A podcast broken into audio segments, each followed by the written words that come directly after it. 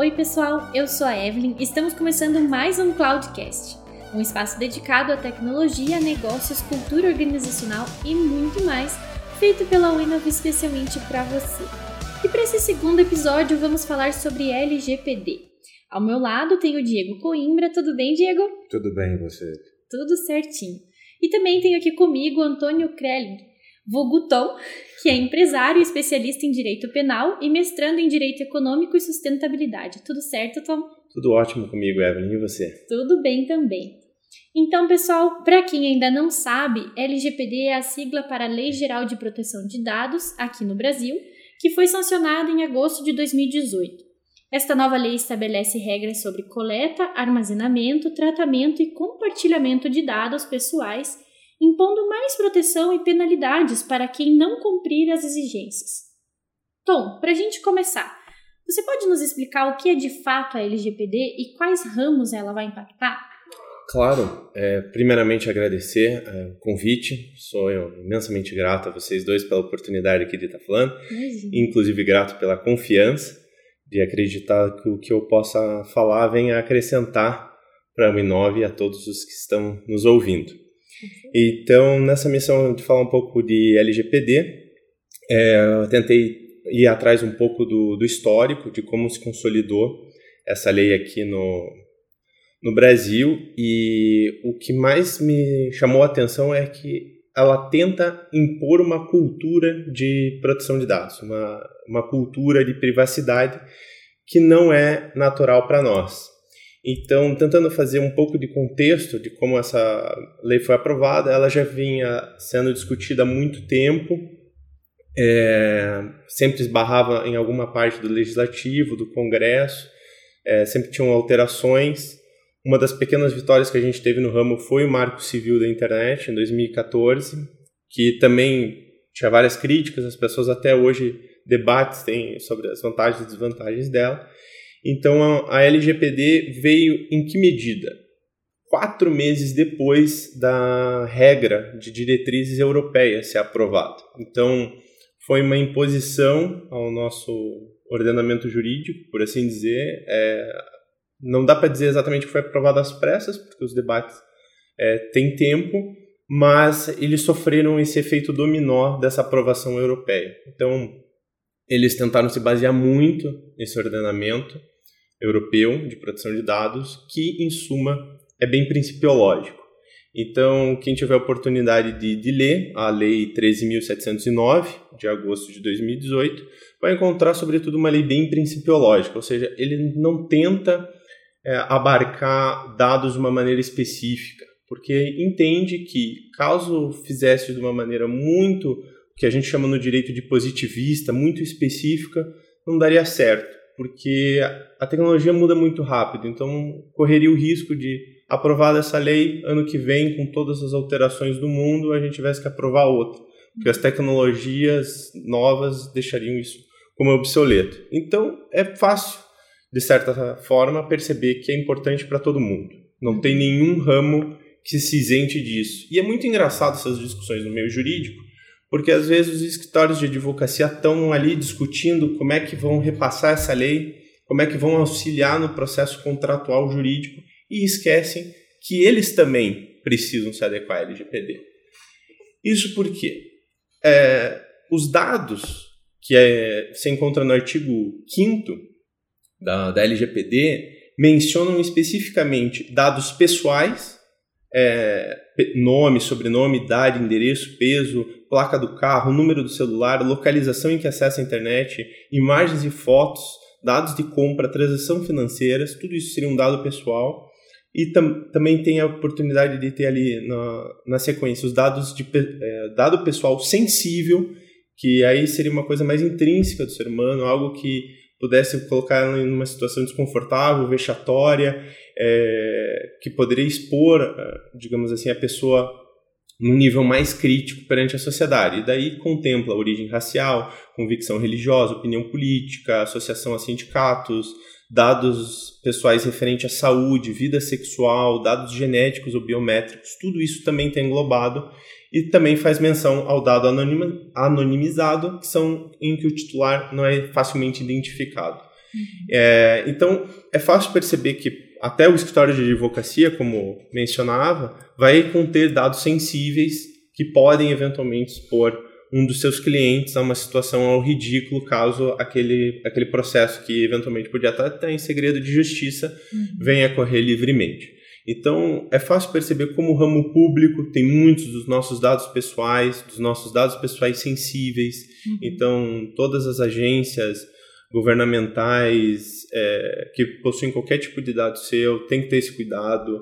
Isso passa até pela, pelo cadastro que você tem na academia, porque supostamente lá tem teu dado pessoal, tem teu, teu histórico de saúde, tem um comprometimento do teu médico sobre sua situação de saúde, tem uma transação financeira, já apresenta um dado. Então é fácil dizer que essa lei vai sim é, impactar todos os ramos, porque dizem a respeito a todos esses é, dados.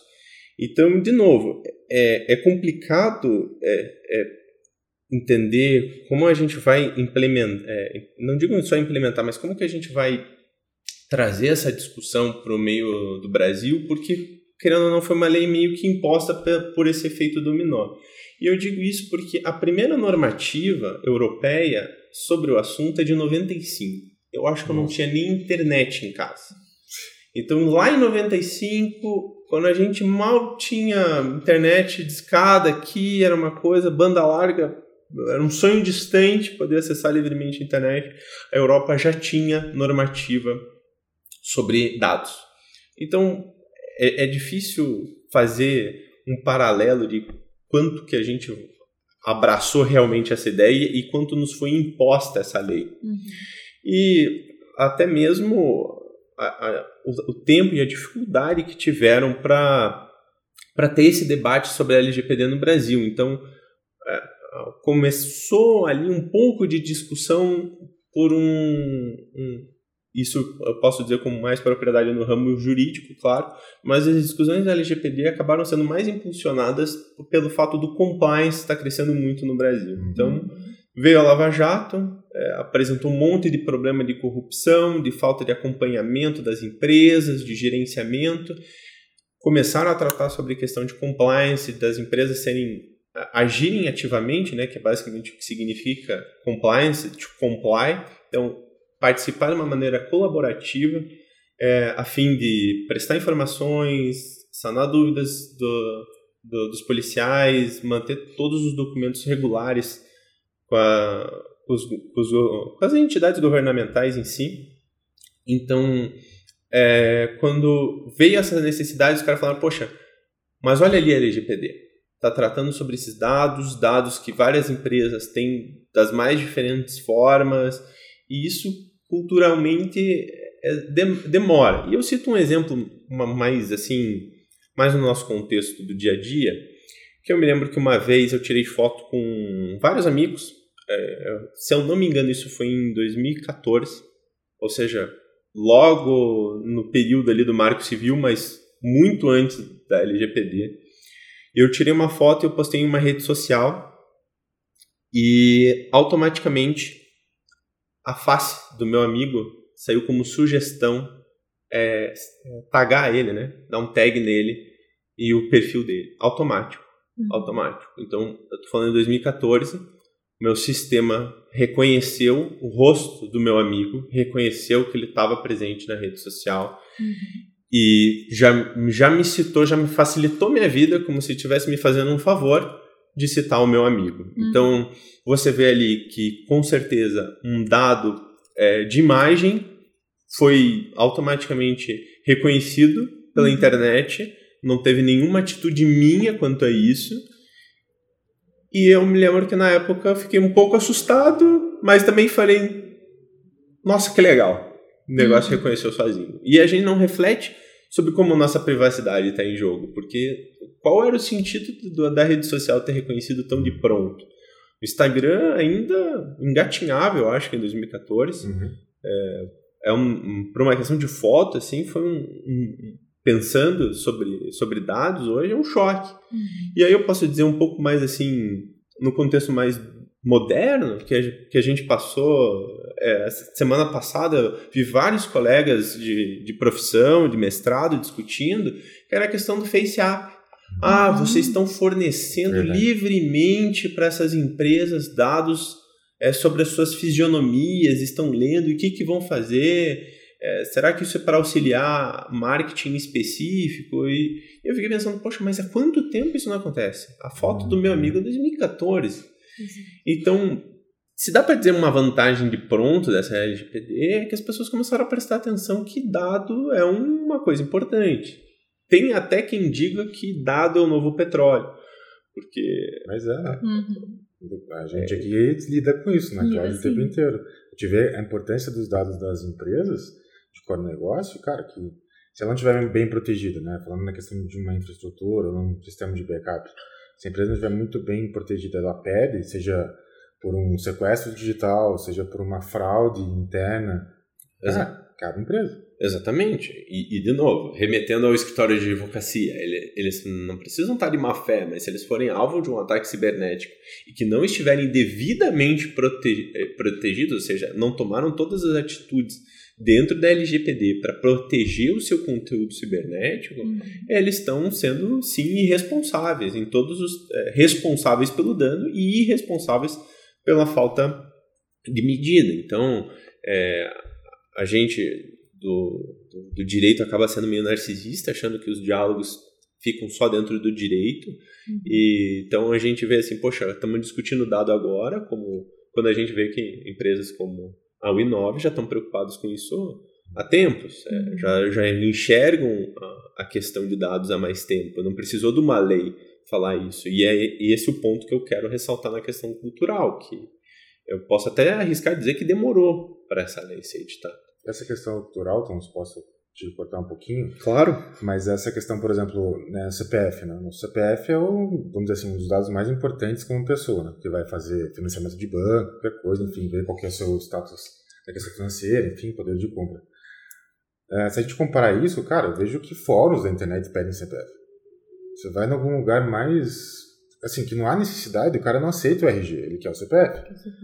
Só que o CPF, meu, você pode ter uma porta de uma abertura gigantesca para várias coisas, falsificação, enfim, isso é terrível. Se a gente fazer um adendo, um paralelo com os Estados Unidos, por exemplo, que é o Social Security, cara, eles nem saem de casa aqui, eles não, eles não tiram, porque eles sabem da importância daquele número. Uhum.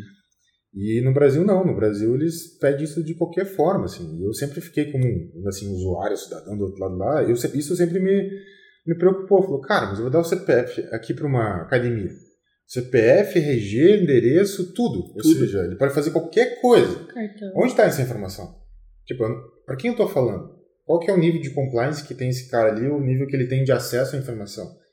Quem diz que ele não vai pegar isso e vai abrir uma conta ou alguma coisa? Assim, eu não conheço nenhuma, nunca ouvi relatos sobre isso, mas sempre passou na minha cabeça.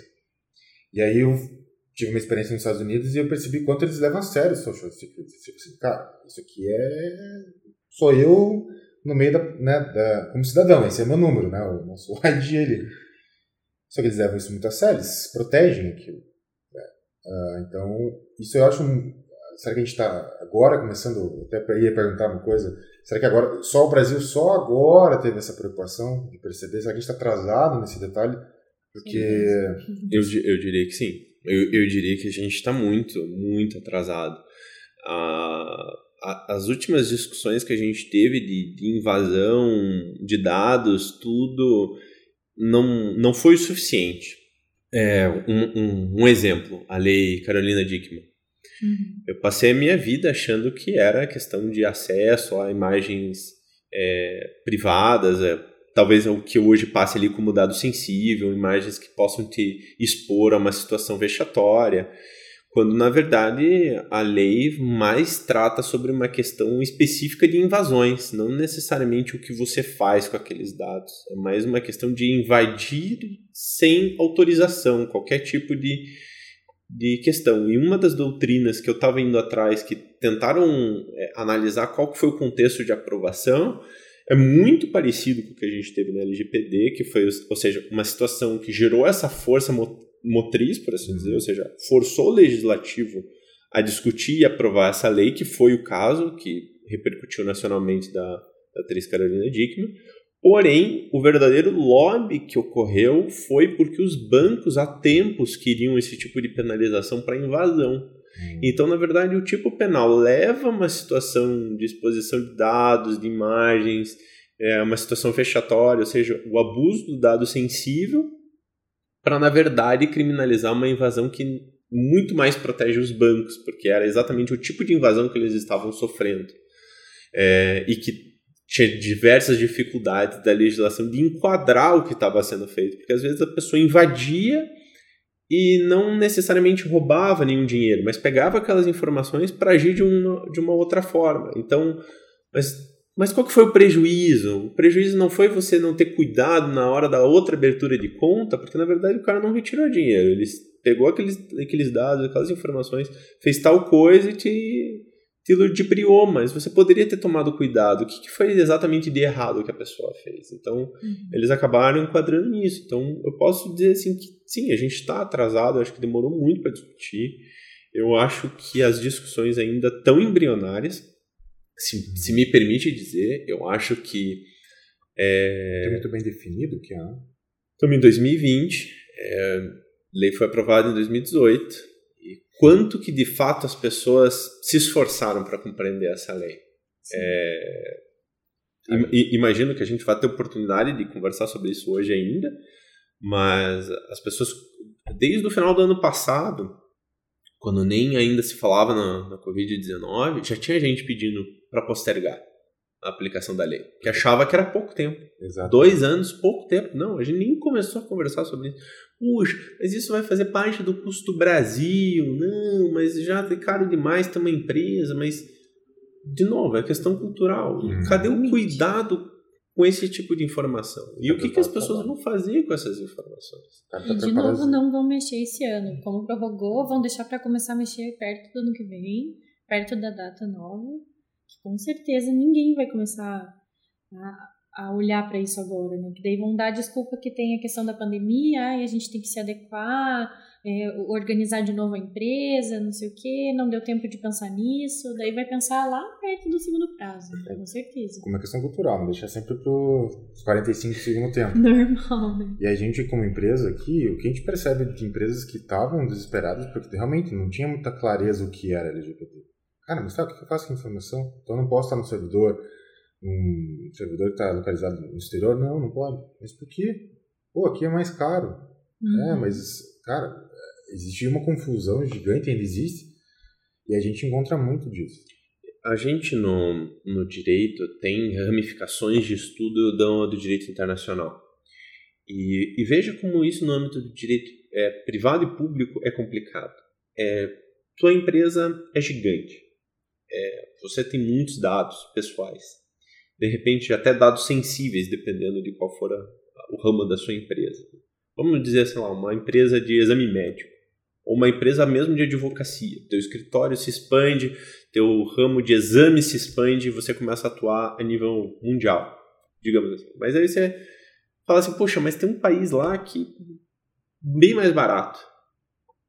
É, vou mandar para lá os dados e você, sei lá, manda para os Estados Unidos. Um exemplo que foi citado. As regras de acesso à informação nos Estados Unidos são diferentes da nossa. Então, e se o pessoal lá, é, o governo americano, acessa um dado que supostamente o Brasil não abriu a soberania, por assim dizer, de entregar esses dados de nacionais brasileiros? Então, o, o, o governo americano, o governo europeu, qual, qualquer um que seja, vai estar dentro das regras deles de avaliar o que está nos servidores dentro do país dele, dentro da legislação dele, dentro da soberania dele. Então, será que justamente não está correto os servidores e os dados ficarem aqui mesmo? Ah, mas é um custo maior. Mas, poxa, e se tratam de uma maneira diferente? Você pede esses dados para um outro governo, você vai explicar o que aqui para nós? Como é que vai ser tratado lá? Quais são as regras deles? Uhum. Teve uma notícia aqui, aqui em 2019 que o Ministério da Justiça multou o Facebook em 6,6 milhões de reais porque eles compartilharam os dados. É? Porque os dados estão lá. Então, existe um monte de aplicação de plugin lá, então tem um monte de dado que é além, não é só as fotos, como você falou, mas também o pessoal usa plugin para entrar em algum site, alguma coisa que tem outros dados, ou seja, é um alicerce de conexão de informação que fica ali.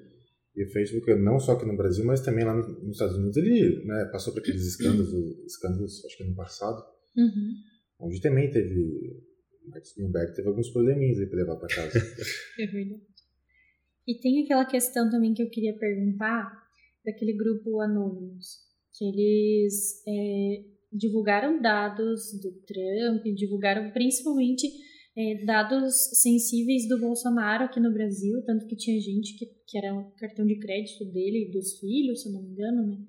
É, esse grupo, ele tá localizado fora do país, mas também falaram que tem gente aqui. Como que eles vão responsabilizar essas pessoas depois? Nossa senhora. Tá bom. Deixa eu cortar. É, é, bom, a parte da, da responsabilização é, remete a exatamente o que a gente vinha conversando na questão internacional. Vai, vai ter que seguir um monte de regras que no nosso ordenamento prevê, é, de extradição, de julgamento fora, vai ter que ser países que eventualmente tenham algum tipo de relação jurídica com a nossa, algum tipo de acordo, tratado que, que versem para a gente poder ter essa conversa. Então, são casos bem específicos, como esse do, do, do. Teria que ver em que país eles estão, é, como é que trata a legislação do país deles sobre esse assunto. E também daí é, verticalizar para ver como é que o nosso trata em relação a isso. Se facilitando a conversa, se de repente fosse pego os que estão aqui, teria que ver exatamente dentro de que contexto o que eles divulgaram é sensível ou não. Uhum. Porque, por exemplo, os gastos financeiros, o que aparentemente a lei diz é que não é um dado sensível, é um dado pessoal. Uhum. Porque é, supostamente o vexame do dado pessoal estaria, sei lá, num eventual abuso. Mas, digamos assim, se tivesse tudo certo na conta dele, fossem contas, é, pagamentos normais, é, coisas triviais de gêneros alimentícios, artigos esportivos, coisas de tecnologia, supostamente não causa nenhum vexame, porque a pessoa estaria inserido dentro de um, abre aspas, normal, fecha aspas. O que, que é normal, né? Respeito de horas, o que, que é isso? Normal. O que, que é normal? Então, o que, que é uma compra que não vai expor a pessoa ao ridículo? Uhum.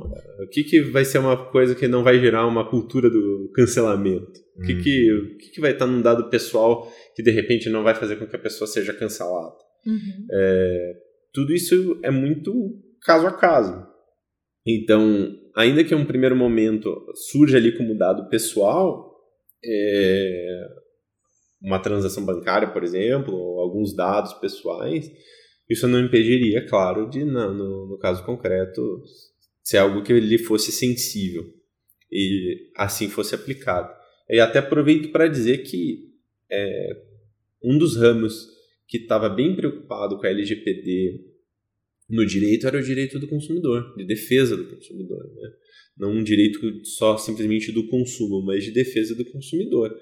Porque era, era um dos primeiros que foi verificado justamente a vulnerabilidade. Né? Então, assim, conceitualmente, dentro do direito consumidor, somos todos nós e todos nós somos vulneráveis. Então, teremos situações de equiparação, tudo que não cabe aqui a gente discutir, mas o consumidor, dentro dessa situação de que faz compras na, internet, tem seus dados, é, tem o seu, sua personalidade, é, essa, esse direcionamento de, de marketing, de propaganda, de tudo, começou a já preocupar a, a figura do consumidor. Então, era um, um, um, uma parte do direito que já estava preocupada com o que estão sendo feito com os dados. E atualmente tem até um, um movimento meio direito 4.0 de tecnologia, então boa parte dos meus colegas já está preocupado em estudar isso, o direito digital.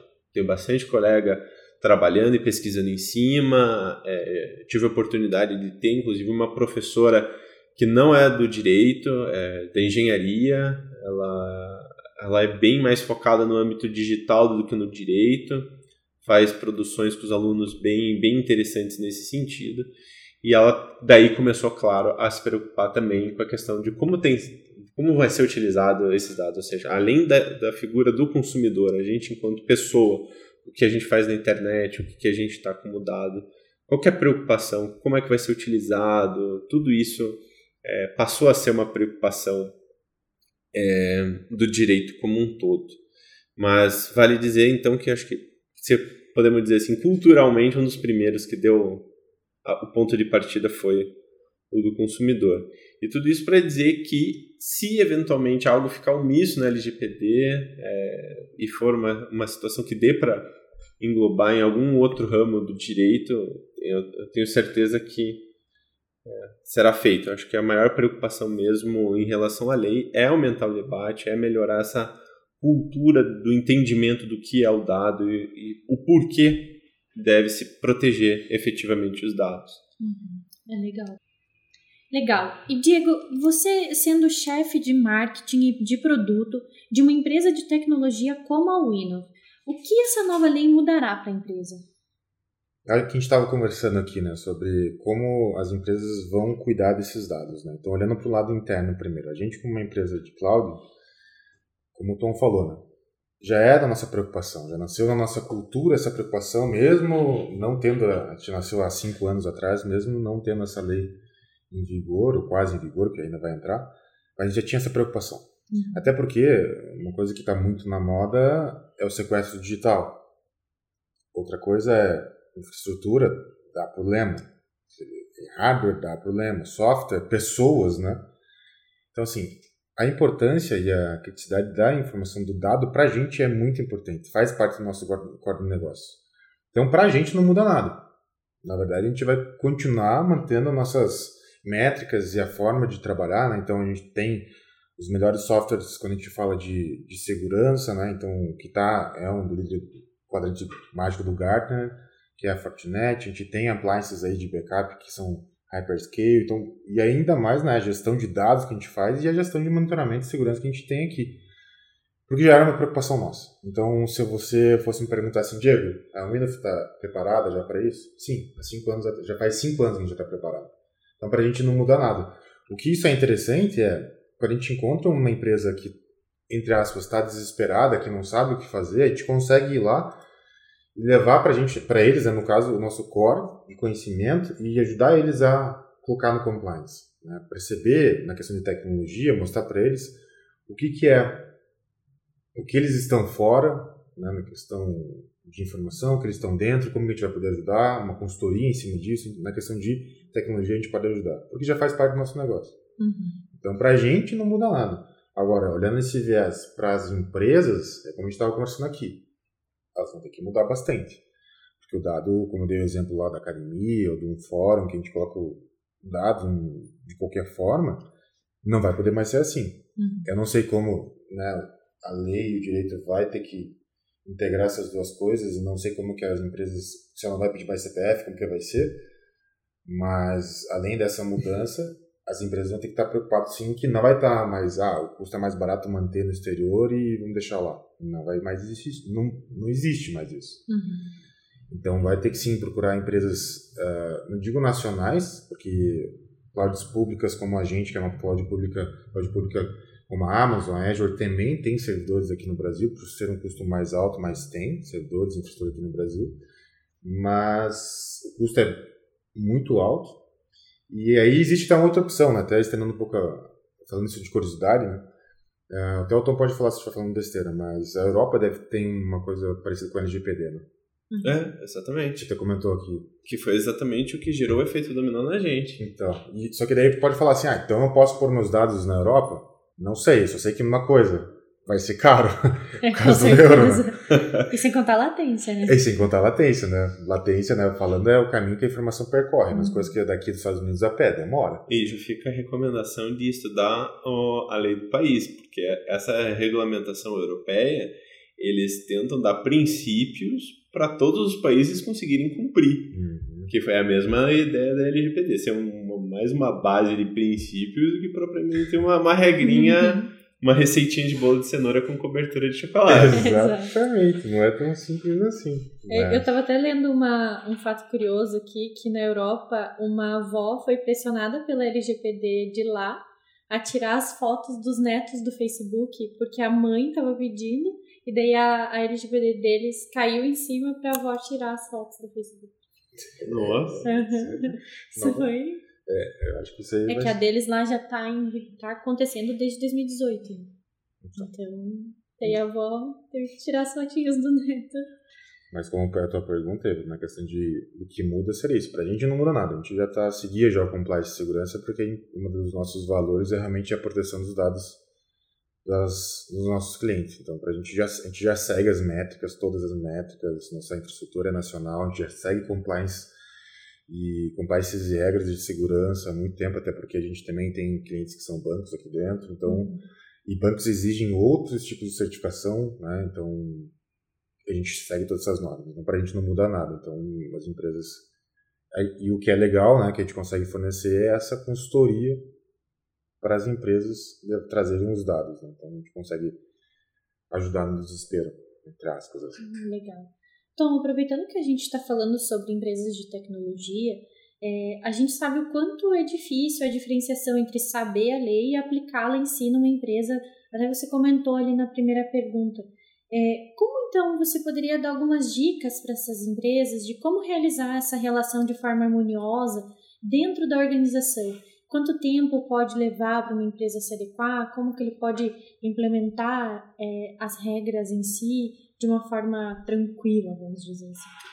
Essa é uma pergunta muito, muito pertinente e acho que é quase que uma unanimidade até porque decorre da questão cultural, que eu acho que a primeira coisa para realizar uma boa implementação é você criar o engajamento. Então, você precisa dessa consciência é, de que ela é importante. Então, assim, tudo que o Diego comentou sobre uma consultoria e tal, a pessoa precisa estar com a cabeça aberta para receber essa consultoria, precisa entender os motivos que isso está sendo feito.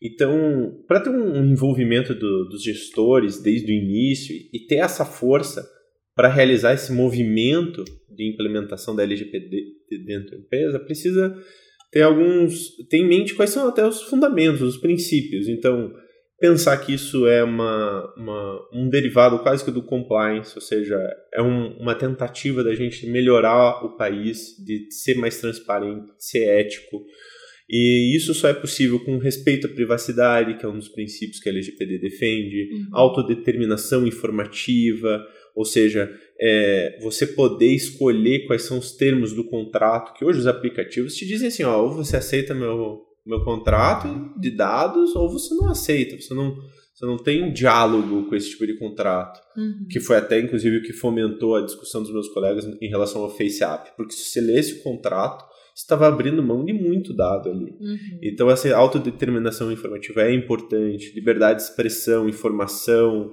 a inviolabilidade da intimidade, isso é muito importante, da imagem, é, a questão do desenvolvimento econômico, a, o desenvolvimento tecnológico e a inovação do nosso país. Então, assim, você precisa dar segurança para se sentir seguro de que se você tiver uma inovação, você não vai ter um sequestro digital da sua pesquisa, uhum. você vai ter a serenidade de desenvolver teu trabalho, saber que você vai ser recompensado por isso. É, a nossa sociedade, é, as empresas geralmente funcionam por essa, esse incentivo. Você, você desenvolve algo, melhora algo, usualmente por esperar algo em troca, seja reputacional, seja é, financeiro, você espera realmente um retorno entender que isso protege a livre iniciativa, a livre concorrência, é, até o exercício da cidadania aqui, a gente pode dizer que a LGPD defende. Então, uhum.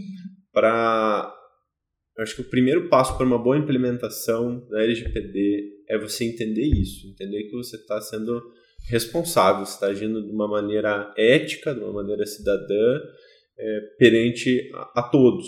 E eu acho que isso transcende uma norma, transcende o direito. Eu acho que isso é o que nos melhora enquanto país, de fato. É, de nada a gente adianta falar sobre corrupção e combate à corrupção se a gente não toma medidas realmente que nos protejam enquanto cidadãos, enquanto sociedade, quando a gente tem a oportunidade. E daí, é claro que feito isso, é necessário sim é, rever os documentos, seus contratos jurídicos ou não, para saber o que, que passa por, por, essa proteção de dados, o que, que passa de dados, o que, que você tem desses dados pessoais e sensíveis, para então criar um programa de governança, ou seja, entender o que, que vai ser de custo, é, o quanto que você é, tem separado para isso, é, conseguir encontrar uma empresa que te preste esse serviço, como o Diogo falou, a Winove tenha a capacidade de realizar os, os serviços para implementação da LGPD, tem, consegue prestar uma consultoria para entender quais pontos talvez seja melhor para cada empresa, porque esse é um detalhe interessante, né? Cada pessoa, cada empresa vai ter um, um serviço específico necessário pela LGPD. Então, uhum. Por isso que eu bato muito na tecla da cultura e desses valores da LGPD, porque você precisa estar engajado para ir atrás e buscar boas empresas que realmente te auxiliem nesse processo, para você não ficar descoberto e nem tomar nenhuma medida equivocada. E aí, um, um fator que eu deixei por último, porque é para tentar é, encaixar no, nos tempos que nós estamos vivendo hoje, que é a questão dos treinamentos. Né? Eu acho pessoalmente que tem coisa que tem que ser feito presencial. Eu acho que é difícil fazer essa mudança de cultura, de engajamento em diversos funcionários, em diversos colegas, com a diretoria, se não tiver esse contato humano, cara a cara, que possibilite é, realizar esse engajamento e, posteriormente, os treinamentos, que as pessoas precisam aprender como lidar com a LGPD, precisam entender que tipo de mudança o trabalho dela terá, ou seja, como que ela vai ser impactada para justamente proteger os dados, uhum. se vai ter que usar um novo sistema, se vai ter que alimentar um sistema, é, se o sistema em que a, a, utilizava antigamente não segue mais a LGPD, então se botar as informações lá está errado, então tem que aprender um novo sistema. Tudo isso vai exigir treinamento das pessoas uhum. e, claro, que isso, dado a, pandemia do Covid-19, acaba ficando muito complicado. Então, a gente teve essa decisão de, de, de postergar a, as medidas. Eu acompanhei alguns debates sobre se era acertado essa prorrogação. E digo também que, pessoalmente, entendo que é acertada a postergação, não tão somente é, por essa questão de, de da pandemia em si, mas principalmente pela falta presencial. Porque supostamente a gente poderia dizer que como é um... Vai ter uma boa bateria, mas pode continuar. Como a bateria da câmera. Como é uma questão digital, a pessoa poderia simplesmente dizer, não, mas poxa, uma coisa de nuvem, coisa de informática, por que, que não, não simplesmente se implementa de longe? Mas eu acho que faz falta sim essa questão de treinamento presencial, de conversa, é algo importante para para efetiva implementação da LGPD, para mudança de, de paradigma que a gente enxerga os dados e a privacidade, para a gente entender a real importância disso, conscientizar melhor as pessoas, para que não seja uma, uma lei vazia, que as pessoas entendam o, o, a importância de se seguir essa norma, não simplesmente ah puxa a gente faz isso porque é obrigado, mas entender qual é a efetiva necessidade disso. E até vi um, um pessoal perguntando nesses debates, mas poxa, será que não valia a pena deixar a lei? Falar assim, não, ela está valendo, mas tirar as penalidades? E daí eu já digo que dentro de um, de uma, de um pensamento jurídico mesmo, por mais. É, é, eu acho que fica fácil de perceber. Se no direito, que é um dos pressupostos básicos do direito, se tem uma norma, tem que ter uma sanção. Uhum. Senão não é direito. Senão é o conselho. Senão é uma, sei lá, uma diretriz, uma, uma trivialidade. Para ser direito, a norma tem que ter uma sanção. Precisa, é, precisa ter uma, uma consequência, entendeu? Senão você está simplesmente jogando palavras ao vento. O pessoal fala assim, ah, beleza, tá lá a LGPD, e se eu não seguir? Ah, não tem sanção. Então não tem a lei. Então, é meramente para discussão. E discussão a gente já está fazendo. Então, uhum. se for para dizer que está valendo sem qualquer penalidade, sem ter uma agência de, de regulação, uma agência para fiscalizar, é, não tem como. Uhum. Então, a gente já esbarra numa dificuldade muito grande dentro do direito, que é concurso público não cobra direito digital, não cobra atualização de quem já é juiz e promotor para se atualizar no aspecto é, digital. Então imagine é, vocês, um juiz, olhando um caso de sequestro digital. Então, se o juiz não compreender tecnicamente o que está acontecendo, é capaz de lhe dar uma, uma decisão uhum. completamente equivocada uhum. do ponto de vista tecnológico. Mas ele não sabe, não tem essa, essa questão. Então, eu acho que é importante consolidar a lei, consolidar a cultura, é, ter a possibilidade de implementar, valer, a, valer com as sanções para que seja possível as pessoas que descumprirem serem penalizadas. E por isso, novamente, insisto no engajamento e na mudança de cultura, porque precisa começar a ser cobrado do, dos agentes públicos, do judiciário, do, do, do Ministério Público, para que aprendam exatamente o que é LGPD, o que, que são dados, como é que funcionam, para conseguir atuar. E a gente tem diversos exemplos que, assim, especificidades Ninguém é obrigado a saber, mas eu tive a oportunidade de trabalhar no, no Ministério Público de Proteção à Ordem Tributária. Uhum. E eles botaram o gabinete deles no mesmo andar da Receita Federal. Então, olha que sacada genial. Se eu vou analisar um auto de infração que a Receita está me mandando, e se eu não entender aqueles números? E se eu não entender o porquê que está sendo sonegado imposto? Eu vou ler um monte de número para cima e para baixo, mais e menos, e não vou entender. Uhum. Então, para eu ter certeza do que eu estou fazendo, às vezes é bom ficar ali próximo, porque eventualmente ele pode tirar uma dúvida.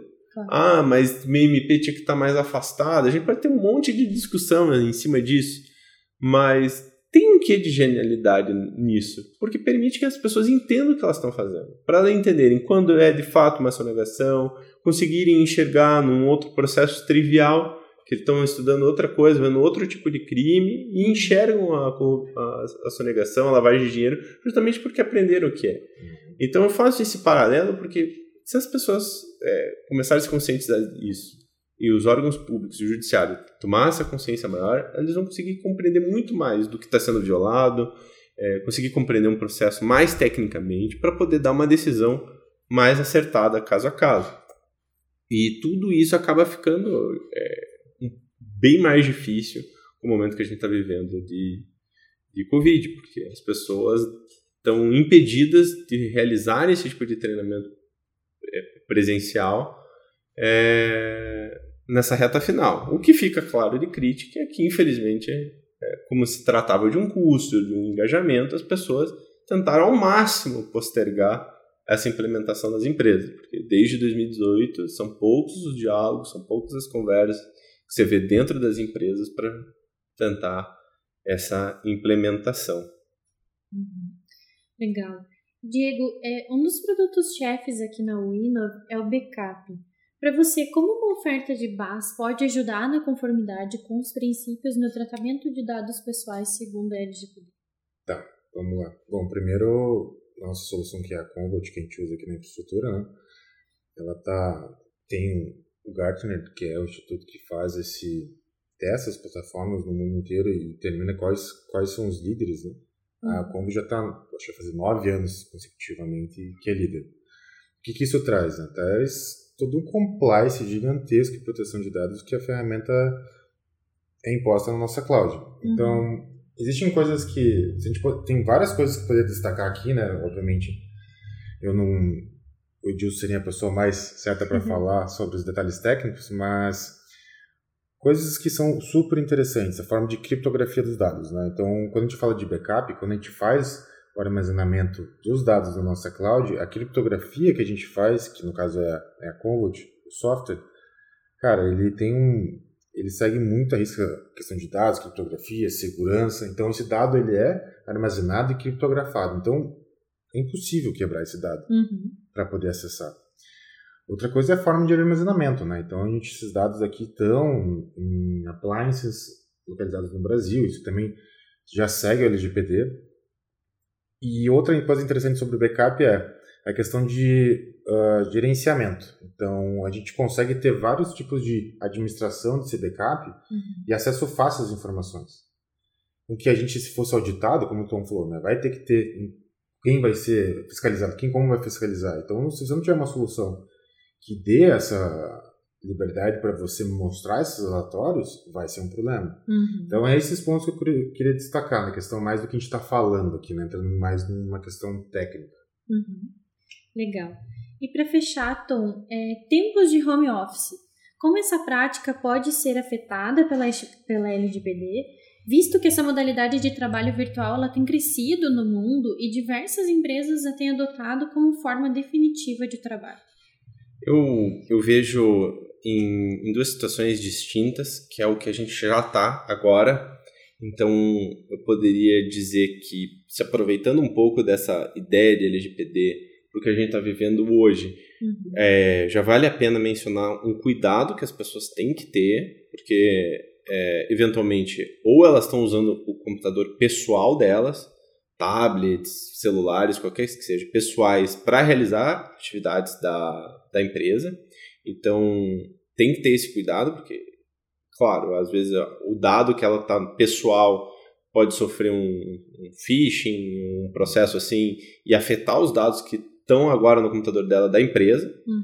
e vice-versa também. Se a pessoa levou para casa um computador da empresa, tal, tem que cuidar para não usar com motivos pessoais. É, tomar em casa, é, cuidado em casa se tiverem crianças, outras pessoas na casa, porque às vezes a criança entra ali, quer brincar, baixar um jogo, baixa um, alguma coisa equivocada, acessa algum dado financeiro, libera.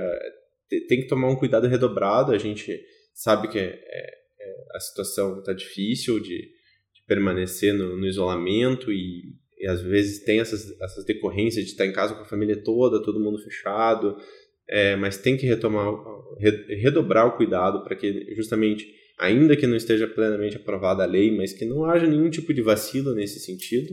Então, tanto da empresa quanto do, do, do funcionário, é importante que cuide quanto a isso, o uso dos equipamentos tecnológicos, tanto pessoal quanto trabalho. E, claro, é, a gente vê que a lei vai fazer ainda é, ter mais força, mais sentido, porque muitas empresas já estão reavaliando a questão do home office. Antes era visto é, com maus olhos. Eu posso dizer do exemplo, de novo, do, do judiciário, mas é para um dado que eles já estão levantando, que a produtividade de vários tribunais no Brasil subiu com as pessoas em casa. Uhum. Olha, eu também já trabalhei, além de trabalhar no Ministério Público durante é, mais de ano, trabalhei no, no Tribunal de Justiça também durante alguns anos, é, e digo que faz muito sentido, porque é, os corredores, as pessoas adoram bater papo, Uhum. muita gente faz venda de, de salgado, faz venda de queijo, aí a pessoa sai para comprar, não pode fumar dentro do, do gabinete, a pessoa desce para fumar, sobe, começa a conversar de um processo com o outro, o outro discute não sei o quê. E num ambiente com umas 10 pessoas para trabalhar, sempre tem o dia da pessoa que não quer trabalhar. E essa pessoa que não quer trabalhar quer conversar. Uhum. E ela não conversa sozinha, ela não conversa na, na internet, ela não abre o WhatsApp, ela vai conversar com você, para parecer está conversando sobre trabalho e tal. Então, no ambiente de 10 pessoas, uma não quer trabalhar, duas já não trabalham. Uhum. E as duas pessoas que estão perto dessas duas conversando não trabalham tão bem quanto, porque param para prestar atenção na conversa, Uhum. volta a atenção pro, pro processo que está em mãos, então tudo isso dificulta. Então a produtividade do judiciário explodiu. Uhum. Tá todo mundo em casa, focado, to- faz o próprio café, pega o próprio lanche, trabalha durante aquela hora. Se não quer trabalhar naquele horário, ela descansa, assiste uma TV e trabalha nove da noite, se for o caso. Uhum. Então, o judiciário tá falando, poxa, não estamos gastando dinheiro com luz, com segurança, com internet, com um monte de coisa que supostamente está aqui e nosso trabalho está aumentando. Então veja que já é um caso em que vai ter que ter esse cuidado da LGPD, porque os dados supostamente vão para pessoas que vão estar em casa, é, dados sensíveis, ou seja, Uhum. processos judiciais podem ter coisas é, das mais diversas possíveis que é, ofendam eventualmente se aqueles dados forem divulgados, dizem direitos a menores, é, crianças, adolescentes, é, são os mais variados processos. Então imagine isso num computador em casa. Então Uhum. LGPD, claro, para proteger os dados, para ter certeza que o caminho que está sendo feito, esse processo ir para a pessoa em casa e esse processo sair de casa, um arquivo, voltar para o judiciário para constituir uma sentença, um voto, um despacho, qualquer coisa que seja, Uhum. é importante que esteja protegido.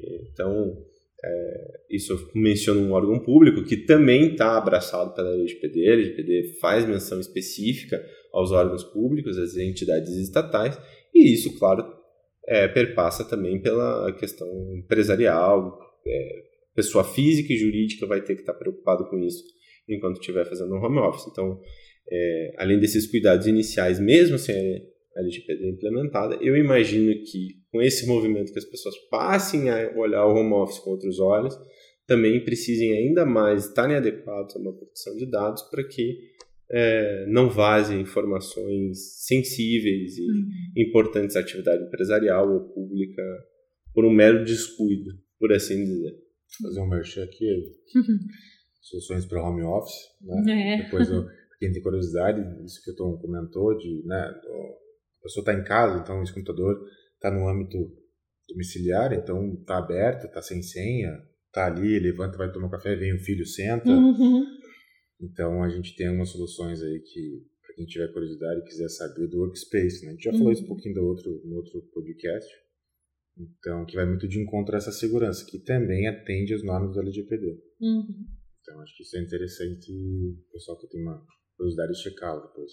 É verdade. Ou escutar o episódio anterior. Ou escutar o episódio anterior, né? O episódio primeiro que a gente teve.